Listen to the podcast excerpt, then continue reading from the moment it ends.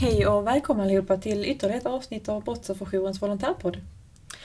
Idag har vi avsnitt två Mm, och återigen bjudit in Sofia. precis. Avsnitt två, HBTQI. Ja. Och idag kommer vi ju, vi har ju tidigare pratat om vad är HBTQI, lagt grunden för Mm. det. Tittat i backspegeln, hur har det sett ut historiskt? Och jag tänker att vi rekommenderar ju att lyssna på det avsnittet först innan man lyssnar på detta. Så att man har den grunden att stå på innan vi beger oss in i del två. Verkligen. Men det här kommer bli ett spännande avsnitt. Ja, nu grottar vi ner oss på riktigt. Ja. Ja. och det kommer handla om bemötande idag. Ja. Bemötande av HBTQI-personer. ja. Vad är egentligen ett, ett bra bemötande, ett gott bemötande? Precis. Och om det är så att, att en hbtqi-person kommer i kontakt med någon som ger ett mindre bra bemötande, vad kan det ge för konsekvenser? Mm, precis. Vanliga misstag som görs när man bemöter HBTQI-personer. Eh, och hur vi kan, kan undvika dem. Och så ett och annat tips kommer ju också komma, komma Ja. fram. Det, det får vi inkludera. Ja. Ja, vi behöver lite vägledning. Så att vi kickar väl igång det här och ber Sofia berika oss med all sin kunskap.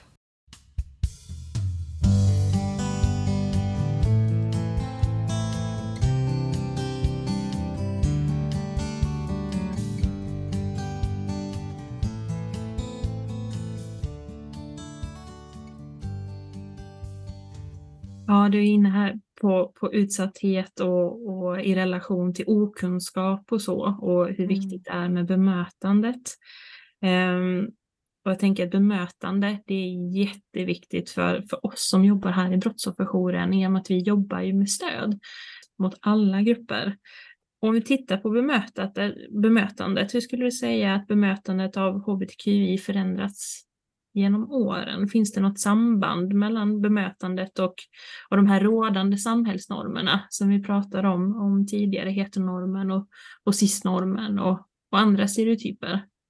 Ja, bemötande blir ju oftast, eh, som du nämnde här också med kunskap, bemötande blir ofta bättre med hjälp av kunskap och ökad acceptans. Och i och med en ökad synlighet, ökat eh, informationsflöde och fler kunskapsinsatser så har bemötandet absolut blivit lite bättre idag. Fler verksamheter har eh, etablerade strategier för gott bemötande. Men sen så finns det absolut samband liksom mellan bemötandet och samhällsnormer eftersom det leder till idéer om hur en person skulle vilja bli bemött, eh, värderar i olika delar av livet och så vidare. Dessa normer följer till exempel med in i hur vi ställer frågor till varandra. Till exempel ligger heteronormen till grund för att vi ställer frågan har du flickvän eller har du pojkvän till yngre personer där vi antar att personen är tillsammans med en person av motsatt kön till exempel. Och det kan leda till att bemötandet inte alls blir så bra och personen kanske inte kommer anförtro sig åt dig eller liknande. Alltså ni kanske har svårt att skapa den här alliansen så att säga. Men många hbtqi-personer är också experter på att läsa av och känna in hur en person kommer ställa sig till när personen berättar om sin läggning eller sin identitet. Och Det innebär också att om en hbtqi-person tror att du som professionell inte har en positiv inställning så finns risken att den här alliansen kanske inte kan uppstå i mötet till exempel. Sen kan ju faktiskt negativ inställning och stereotypanvändning ta sig uttryck i form av homofobi, alltså en negativ syn på homosexualitet eller liknande också. Och det påverkar ju absolut bemötandet i allra högsta grad. Ja, du är inne här på, på inställningen och hur det kan, kan påverka bemötandet och det, Mm. det låter ju som att det är superviktigt för att bygga det här förtroendet och, och som du nämnde alliansen i stödrelationen. Mm. Och bemötandet är ju självklart individuellt, det, det vet Mm. vi ju. Men finns det någonting som, som man kan tänka på i kontakten med just hbtqi-personer? Ja, men jag vill säga att det, eh, det är individuellt men det är också organisatoriskt tänker jag också. Där liksom, när vi är företrädare av vissa regler och riktlinjer och dokument och värderingar. Och ibland sker bemötandet från hela organisationen Eh, men i grund och botten så håller jag ju med om att ja, det är ju individuellt. Det är ju vi som representerar den här organisationen. Och det främsta jag skulle vilja säga att tänka på inför och i kontakten med hbtqi-personer, det är ansvarstagande. Alltså ta ansvar som individ att lära dig eh, eller oss mer för att ha kunskap i ryggen och ta ansvar för när det blir fel. För att fel, det kommer det att bli ibland. Alltså vi alla säger fel eller gör tokiga saker. Vi kommer alla använda fel begrepp eller glömma bort att en person vi känner väldigt väl har bytt namn eller anta en persons liksom, partners kön. Och det viktiga är inte att göra helt rätt från början utan att ta ansvar för när det blir fel. Alltså be om ursäkt och gör om, gör rätt. Liksom, fråga om du är osäker. Och vi kan även i våra yrkesroller påtala för verksamheten eller våra chefer att vi behöver mer kunskap. Vi behöver uppdatera våra riktlinjer eller strategier eh, eller själva ta upp enkla frågeställningar under arbetsplatsmöten som är relaterade då till hbtqi-perspektivet. Så att det vi kan tänka på det är att faktiskt ta ansvar för när det blir fel och sen försöka liksom täcka upp eh, de här kunskapsluckorna helt enkelt. Och där är inne på just det här att, att eh, bemöta och, och om det finns någonting att tänka på. Eh, när, när vi från början inte, inte vet att det är en hbtqi-person utan att det framkommer under samtalet. Vad, vad, skulle du säga där är viktigt, viktigt att, att tänka på? Finns det någonting som vi kan tänka på? Ja, alltså jag tänker ju ofta så här, det, det, är lätt för mig för jag vill ju gärna utgå från någon slags utopi där alla är trygga och kan prata fritt. Men sen så är det ju många hbtqi-personer som inte är trygga i möten med nya människor i och med den här risken för dåligt bemötande som, som inte vågar kanske komma ut från början utan som du säger så här, vi, vi får reda på det först under mötet till exempel. Eh, och ett bra bemötande det är ju också en individuell upplevelse många gånger. Eh, så att, och det är också svårt att säga så här, det här är det optimala bemötandet. Men generellt så vill jag säga att ett gott bemötande är validerande och inlyssnande och inkännande och frågor ställs liksom på ett respektfullt sätt och felaktigheter eller misstag tas ansvar för som jag nämnde innan. Och får vi reda på det under mötets gång, då är det vi kan göra helt enkelt att försöka validera personens upplevelse och att lyssna helt enkelt. Lyssna på personens erfarenheter och inte försöka liksom gå in i att, att förklara att vi vet hur det är eller vi, vi har den här kunskapen. Liksom, eh, för att då kan det också bli väldigt fel. Utan att helt enkelt bara försöka lyssna och känna in.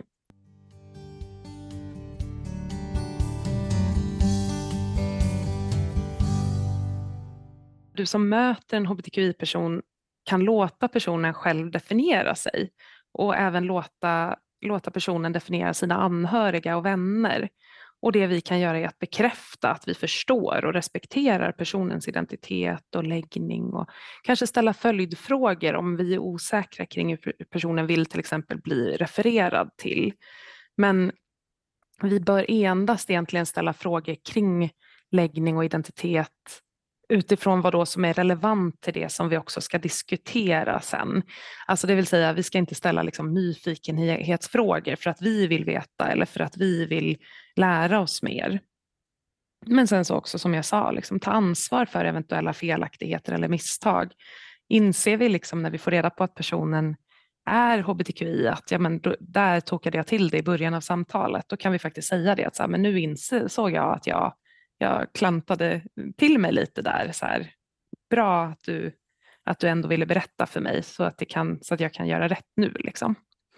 Mm. Um, och sen så liksom kan vi också efter det här samtalet till exempel, om vi inser att ja, men det där visste jag inte så mycket om, då kan vi också skriva en anteckning i telefonen eller liknande om det är någonting som vi behöver lära oss mer om eller söka information om.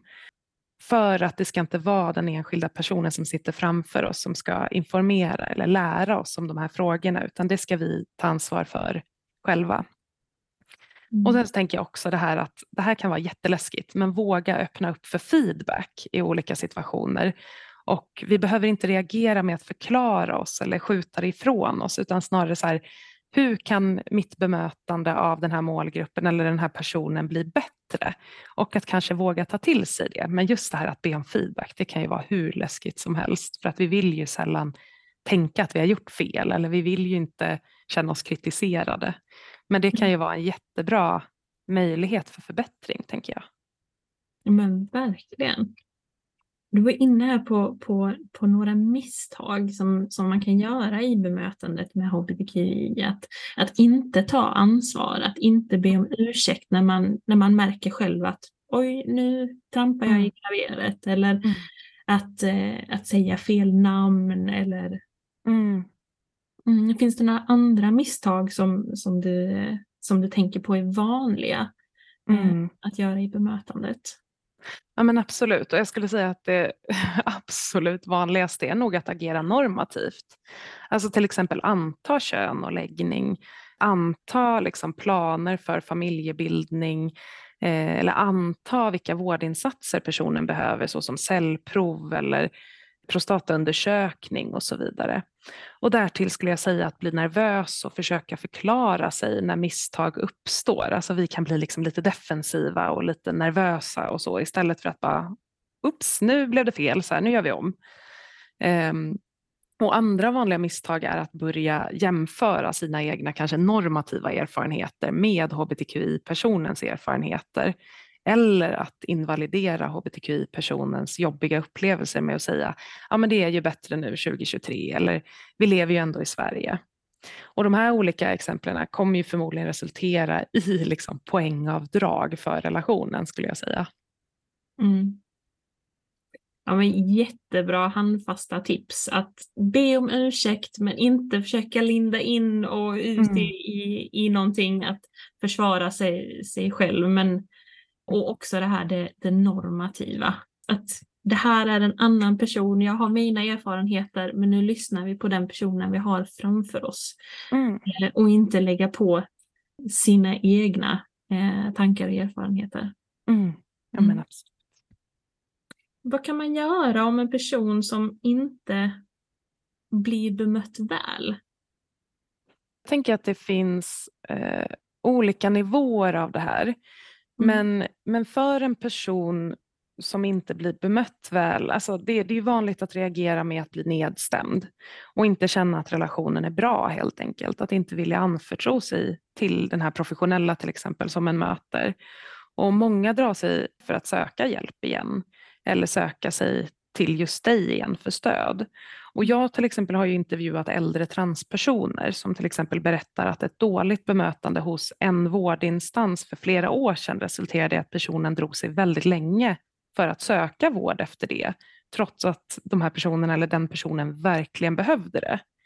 Och det är absolut en konsekvens av dåligt bemötande. Men utöver det kan en person känna sig kränkt, eh, förringad och som att personens upplevelser helt enkelt inte är viktiga. Till exempel om en person berättar för dig att den utsatts för kränkningar i sin relation och du ger ett dåligt bemötande. Då kan det ju vara så att personen inte berättar mer och känner att det inte var viktig information eller något utöver det vanliga och den kan också då normalisera det och stanna i till exempel en destruktiv relation. Och det finns även situationer där personer blivit illa bemötta där de reagerat med suicidförsök. Men överlag så vill jag ändå säga att det vanligaste är att det påverkar den psykiska hälsan åt det sämre och att det ökar det som vi ibland kallar minoritetsstress, det vill säga den upplevda stressen som återfinns hos då individer och grupper som är minoriteter i samhället. Så det är verkligen, som jag sa, olika nivåer av det här. Eh, men vad, vad skulle du säga om vi skulle generalisera? Jag vet att det är jättesvårt, men hur skulle du säga att hbtqi-personers uppfattning om bemötandet är i Sverige idag? Vad upplevs som, som ett gott bemötande och, och vad är det som kan, kan bli bättre? Mm. Eh, erfarenheterna är väldigt blandade, men forskning liksom myndighetsrapporter har visat att bemötandet behöver förbättras. Det är det vi kan säga. Och kunskapen om målgruppen är fortfarande generellt låg och det finns sällan strategier på plats inom olika verksamheter så, som bemöter och ska liksom finnas där för att hjälpa människor. Och tyvärr så är det vanligt att gott bemötande har eh, sett som det Eh, som är utan konflikt eller pinsamheter eller kränkningar eller fördomar. Det är oftast det som vi liksom accepterar och tänker är gott bemötande, alltså avsaknaden av de här. Och det, det är ganska sorgligt för att gott bemötande borde ju vara något väldigt positivt och inte avsaknad av negativt. Men kunskap, förståelse och acceptans tillsammans med strategier och riktlinjer kan ju faktiskt förbättra situationen. Kloka reflektioner.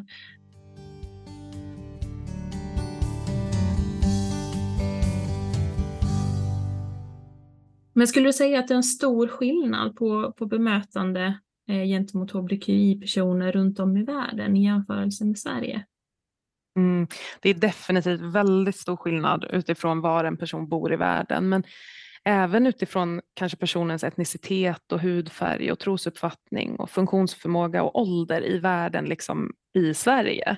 Men sett till övriga världen i jämförelse med Sverige så ser ju förutsättningarna väldigt olika ut. Till exempel i länder där hbtqi-personer inte ges samma synlighet, där inte samma legala skydd finns, där inte tillgång till kunskap finns om hbtqi till exempel. Och det går inte heller alltid att jämföra med andra länder, för till exempel USA, det är ju ett väldigt eh, politiskt polariserat land där det finns olika bestämmelser i olika stater. Och det påverkar ju självklart att hbtqi-personer eh, personer bemöts olika beroende av stat som, som de bor i.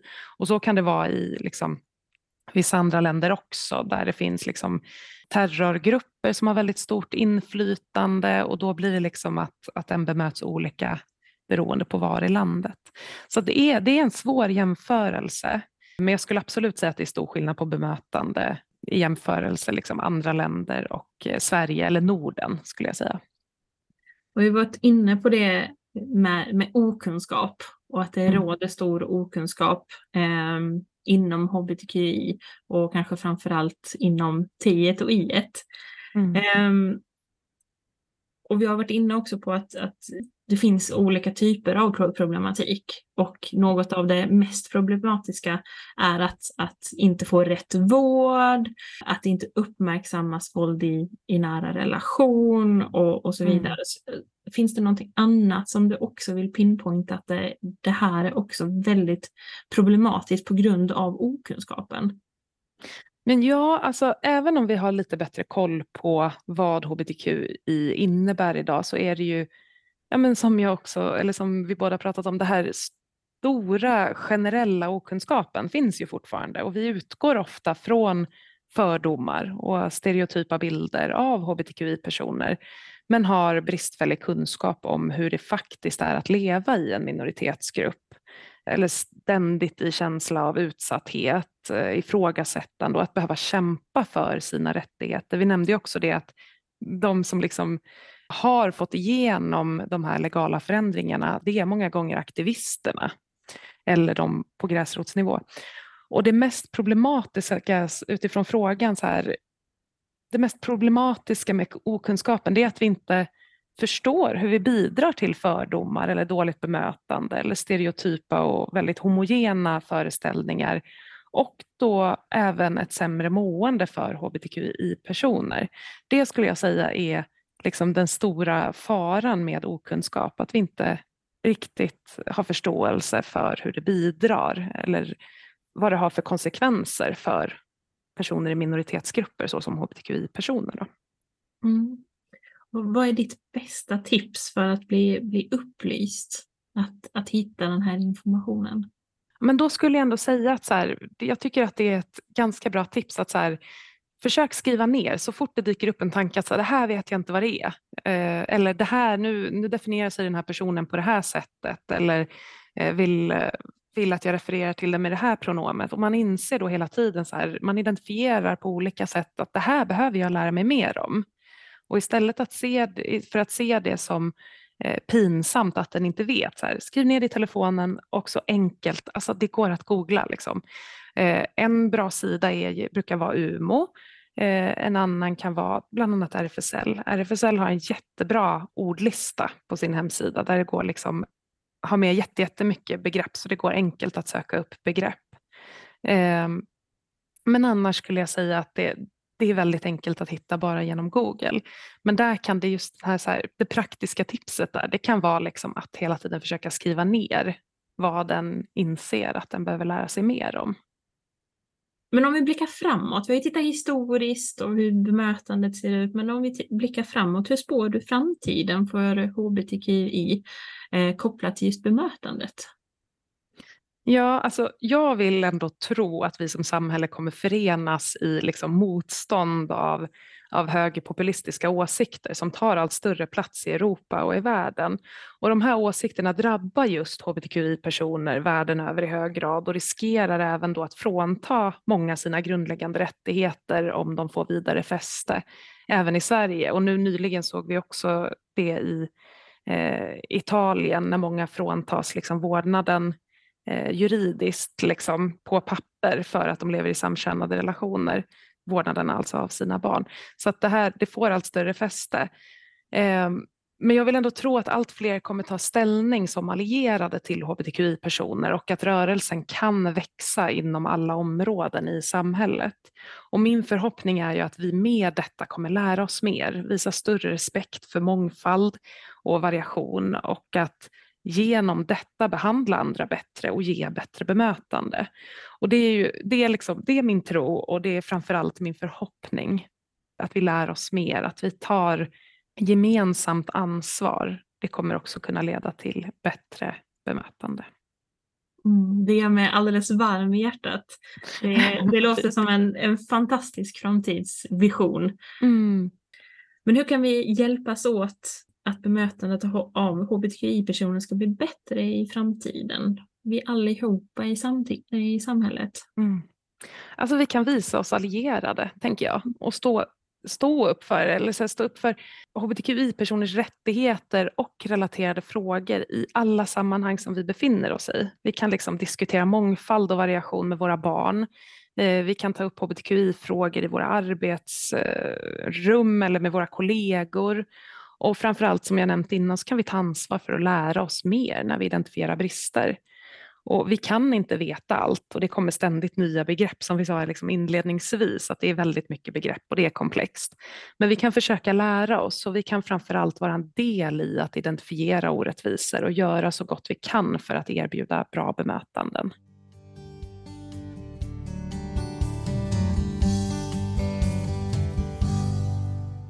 Vi undrar ju såklart också om det finns några, några myter inom hbtqi som du skulle vilja slå hål på, förutom de fördomar som vi redan har, har pratat om här idag. Det finns ju många och sen så skulle jag ändå säga att många av de myterna är ju även fördomsfulla såklart. Men en, en myt skulle jag säga är att det här att alla hbtqi-personer bara skulle veta direkt från början av sina liv att de är hbtqi och att allt annat känns fel till dess att de har kommit ut. Och för vissa så absolut, så är det absolut för många. Liksom. Men andra lever också väldigt långa, lyckliga liv men träffar någon eller stöter på något senare i livet som gör att de omvärderar sin identitet eller sin läggning.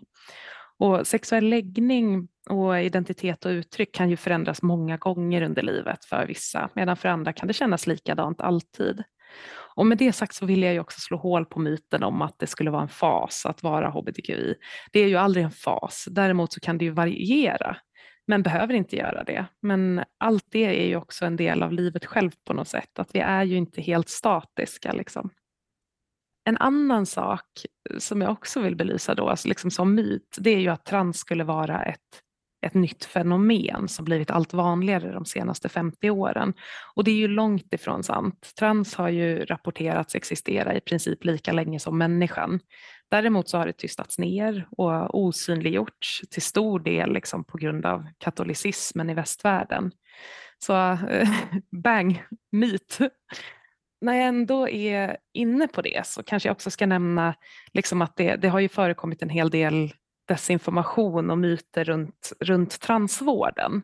Bland annat att barn skulle tillåtas genomgå könsbekräftande kirurgi eh, efter väldigt korta utredningar för könsdysfori till exempel. Och det är ju också långt ifrån sant. För lite så fakta då, för att faktiskt slå hål på myten. Så innan puberteten så erbjuds ju barn och föräldrar endast enstaka stödsamtal. När puberteten sedan är igång så krävs en flerårig utredning för att fastställa könsdysfori. Och då kan den unga få påbörja bara alltså stopphormoner. Och det är också en eh, reversibel behandling. Um, och behandling med mer permanenta effekter, till exempel vissa hormoner eller mastektomi, det kan ske efter 16 års ålder i undantagsfall, men också efter ett års observationstid och flerårig utredning såklart. Eh, och sist men inte minst där, så är det efter 18 års ålder, efter flerårig utredning, diagnos och med särskilda skäl, eftersom personen egentligen ska vara 23 år, som personen har möjlighet till könsbekräftande underlivskirurgi. Det är alltså inte möjligt att operera på små barn efter intensiva och korta utredningar som är en av de vanligaste myterna skulle jag säga som sprids just nu. nämnde könsdysfori och du förklarade liksom gången här. Men om du skulle definiera begreppet, vad, vad innebär just könsdysfori? Ja, eh, det är ju eh, eh, klassificering egentligen, Det är så som vi klassificerar egentligen olika diagnoser för att vi ska få tillgång till subventionerad vård i Sverige. Men könsdysfori i sig, det innebär då en stark och ihållande känsla av att vara tilldelad fel kön helt enkelt. Och det mm, innebär ofta väldigt mycket psykisk ohälsa, eh, och svårigheter att hantera vardagen. Och det är alltså någonting som en person, en transperson kan tilldelas efter eh, många, eller oftast då en flerårig utredning av läkare och socionomer och psykologer och alla möjliga olika professioner inom könsidentitetsvården. Då. Och innan vi avslutar här så, så undrar jag om det finns no något särskilt som du skulle vilja förmedla till Brottsofferjourens stödpersoner och vittnesstöd kopplat till just det vi har pratat om här idag, eh, som kan vara viktigt i deras uppdrag? Ja, men då tänker jag ändå, det blir lite så recap, men var inte rädda för att identifiera egna kunskapsluckor och stereotypa idéer, för att det är så som vi alla kan utvecklas. Det är ju nästan omöjligt att göra rätt liksom, för alla direkt. Men vi kan alla göra så gott som vi kan och sträva efter att vara just lyhörda och validerande och såklart sträva efter att lära oss mer. Och särskilt viktigt är att sträva efter det när vi möter hbtqi-personer som befinner sig i särskilt sårbara och utsatta situationer. Inte endast för att de är hbtqi, för att de, utan också för att de kanske har utsatts för brott. Och förvänta er inte att människor ska öppna upp om sina identiteter och läggningar innan ni som professionella har skapat trygga rum för dem att göra det i. Och försök skapa trygga rum innan själva mötena. Och var inte rädda för att eh, höra av er liksom, till intresseorganisationer eller forskare eller lärare eller aktivister för att liksom initiera samarbeten eller för att initiera kunskapshöjande insatser och utbildning eller bara för enkla frågor. Det skulle jag nog säga är, är det som jag framförallt vill förmedla. Ja, men det är super, superbra tips. Um, och när, när du var inne på här skapa trygga rum, har du något tips där på, på hur vi kan skapa det här trygga rummet? Ja, men där tänker jag ännu en gång att det handlar om att, att öka sin kunskap. För vi vill inte gå ut liksom och sätta en, en regnbågsflagga på vår dörr om vi inte har eh, förutsättningarna att faktiskt ge det goda bemötandet när en hbtqi-person sen kommer. Så att det måste alltid börja med att identifiera kunskapsluckor och lära sig mer. Och när vi känner att vi har en typ av kunskap där vi kan ge ett gott bemötande, då kan vi fundera över så här, hur kan vi nå ut till hbtqi-personer och visa att, att det är ett tryggt rum som de kommer in i när de kommer till oss. Och då är ju en sån, en sån vanlig strategi att liksom sätta upp regnbågsflaggor eller ha regnbågspins eller skriva ut på hemsidan vad, vad man har gjort inom organisationen för att öka sin kunskap till exempel. Så att trygga rum, det tänker jag, det blir en, det blir en process helt enkelt. Men ett, ett viktigt tips där är att öka kunskapen innan ni går ut och säger att ni är hbtqi-vänliga för att annars kan det bli liksom väldigt trist för hbtqi-personerna som kan liksom uppleva ett dåligt bemötande eh, när de väl kommer i förhoppningen om att det ska bli bra. Liksom. Mm. Oh, men toppen. Tack så jättemycket Sofia för att du eh, kom hit till oss och pratade om, eh, om de här superviktiga frågorna. Ja, men tack så jättemycket för att jag fick vara med. Det var jättekul att få diskutera de här frågorna idag.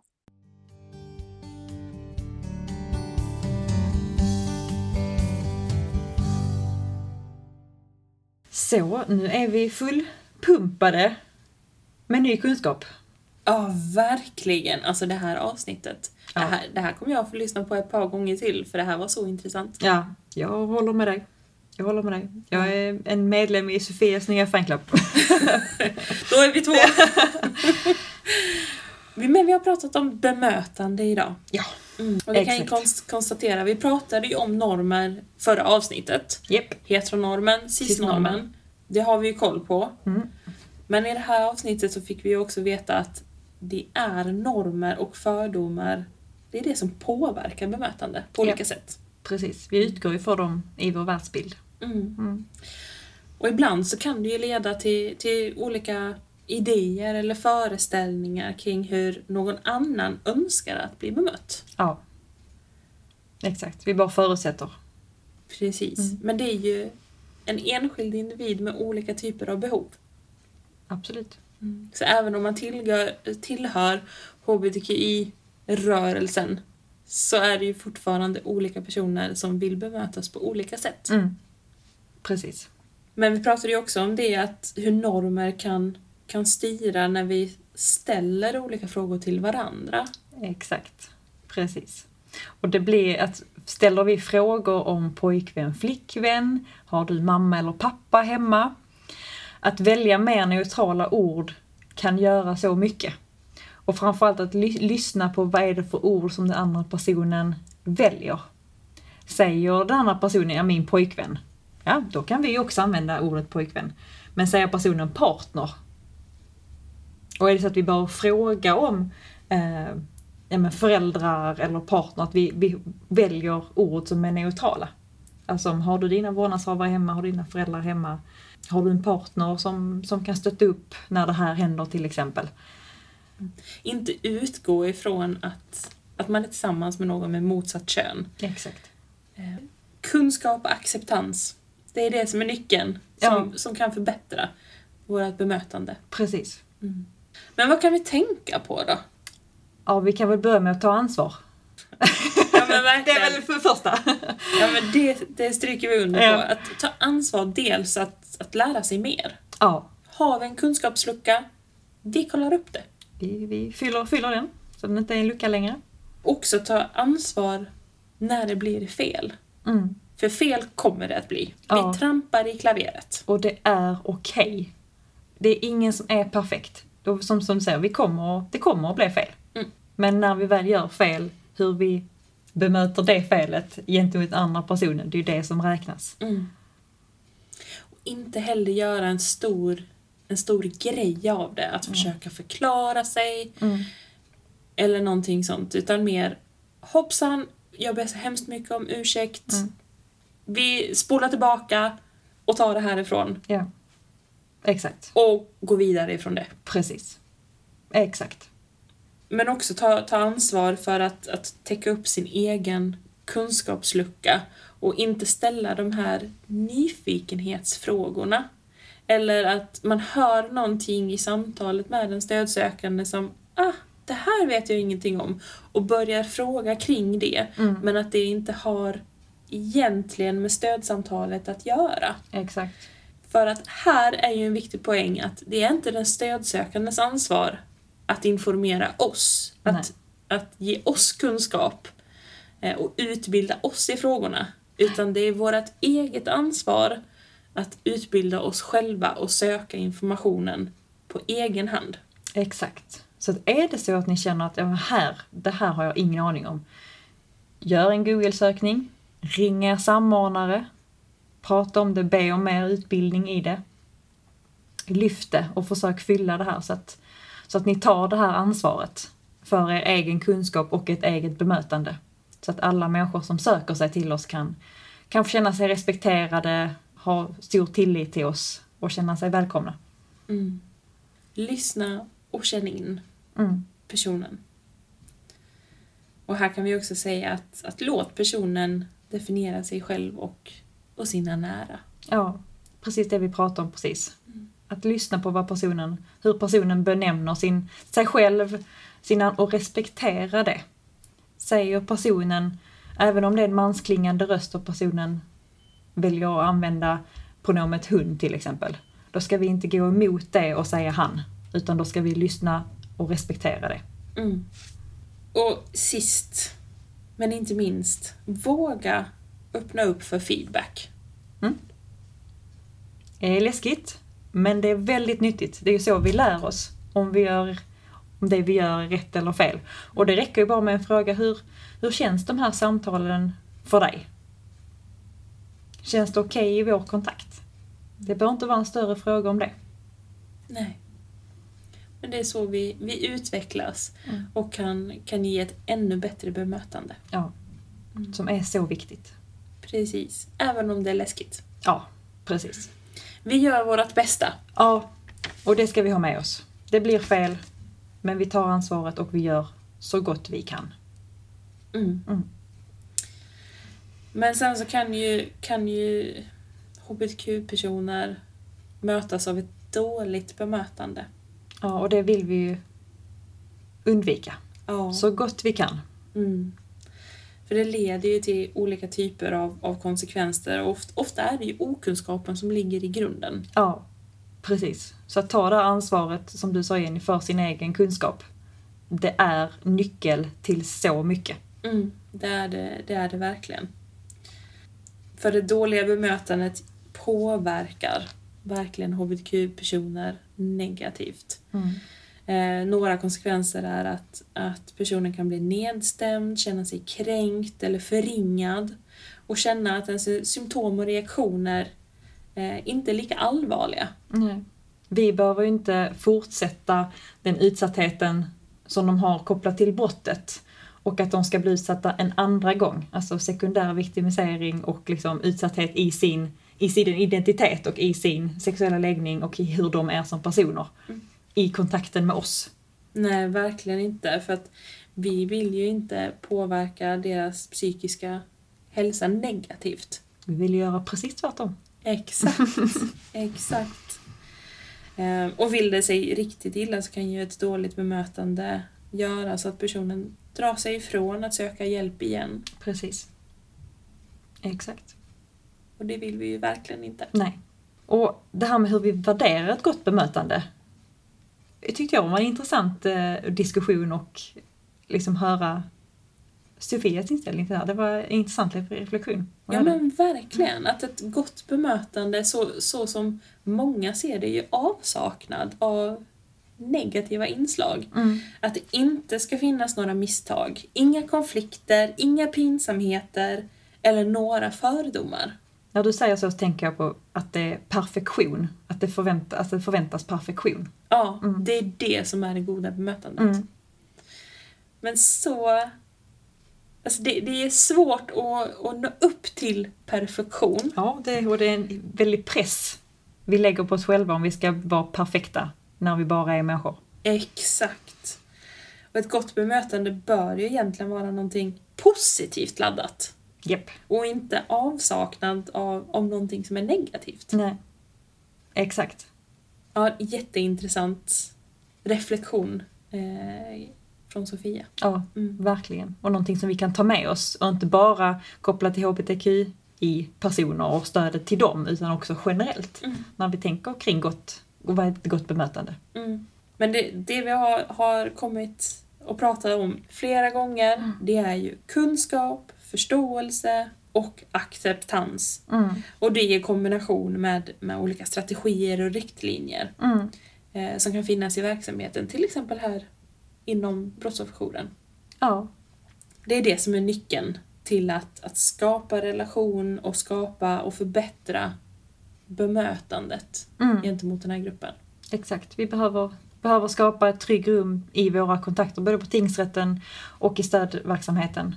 Ehm, där det vi liksom, annars kan vi inte förvänta sig att de, de känner tillit till oss och att de öppnar sig. Mm. Ehm, Så vi behöver jobba för, för allas skull. Ja. Och ett supertips som, eh, som Sofia delade med sig av, det var ju att, att ha en anteckningsbok eller anteckningar i mobiltelefonen och skriva upp. Är det något begrepp som, och det här behöver jag kolla upp senare, eller det här behöver jag prata med min samordnare om. Mm. Så att man skriver upp det så att man inte glömmer bort Exakt. och lägger ansvaret på sig själv Mm. för att täcka kunskapsluckan. Precis. Så nu ska det antecknas. Ver- Verkligen! ja. Men vi tackar ju Sofia så himla mycket för detta var ju det, det sista avsnittet eh, i den här tvådels, tvåstegsraketen HBTQI. Hoppas att ni har eh, tyckt om avsnitten lika mycket som vi har gjort. Mm. Så hörs vi nästa gång.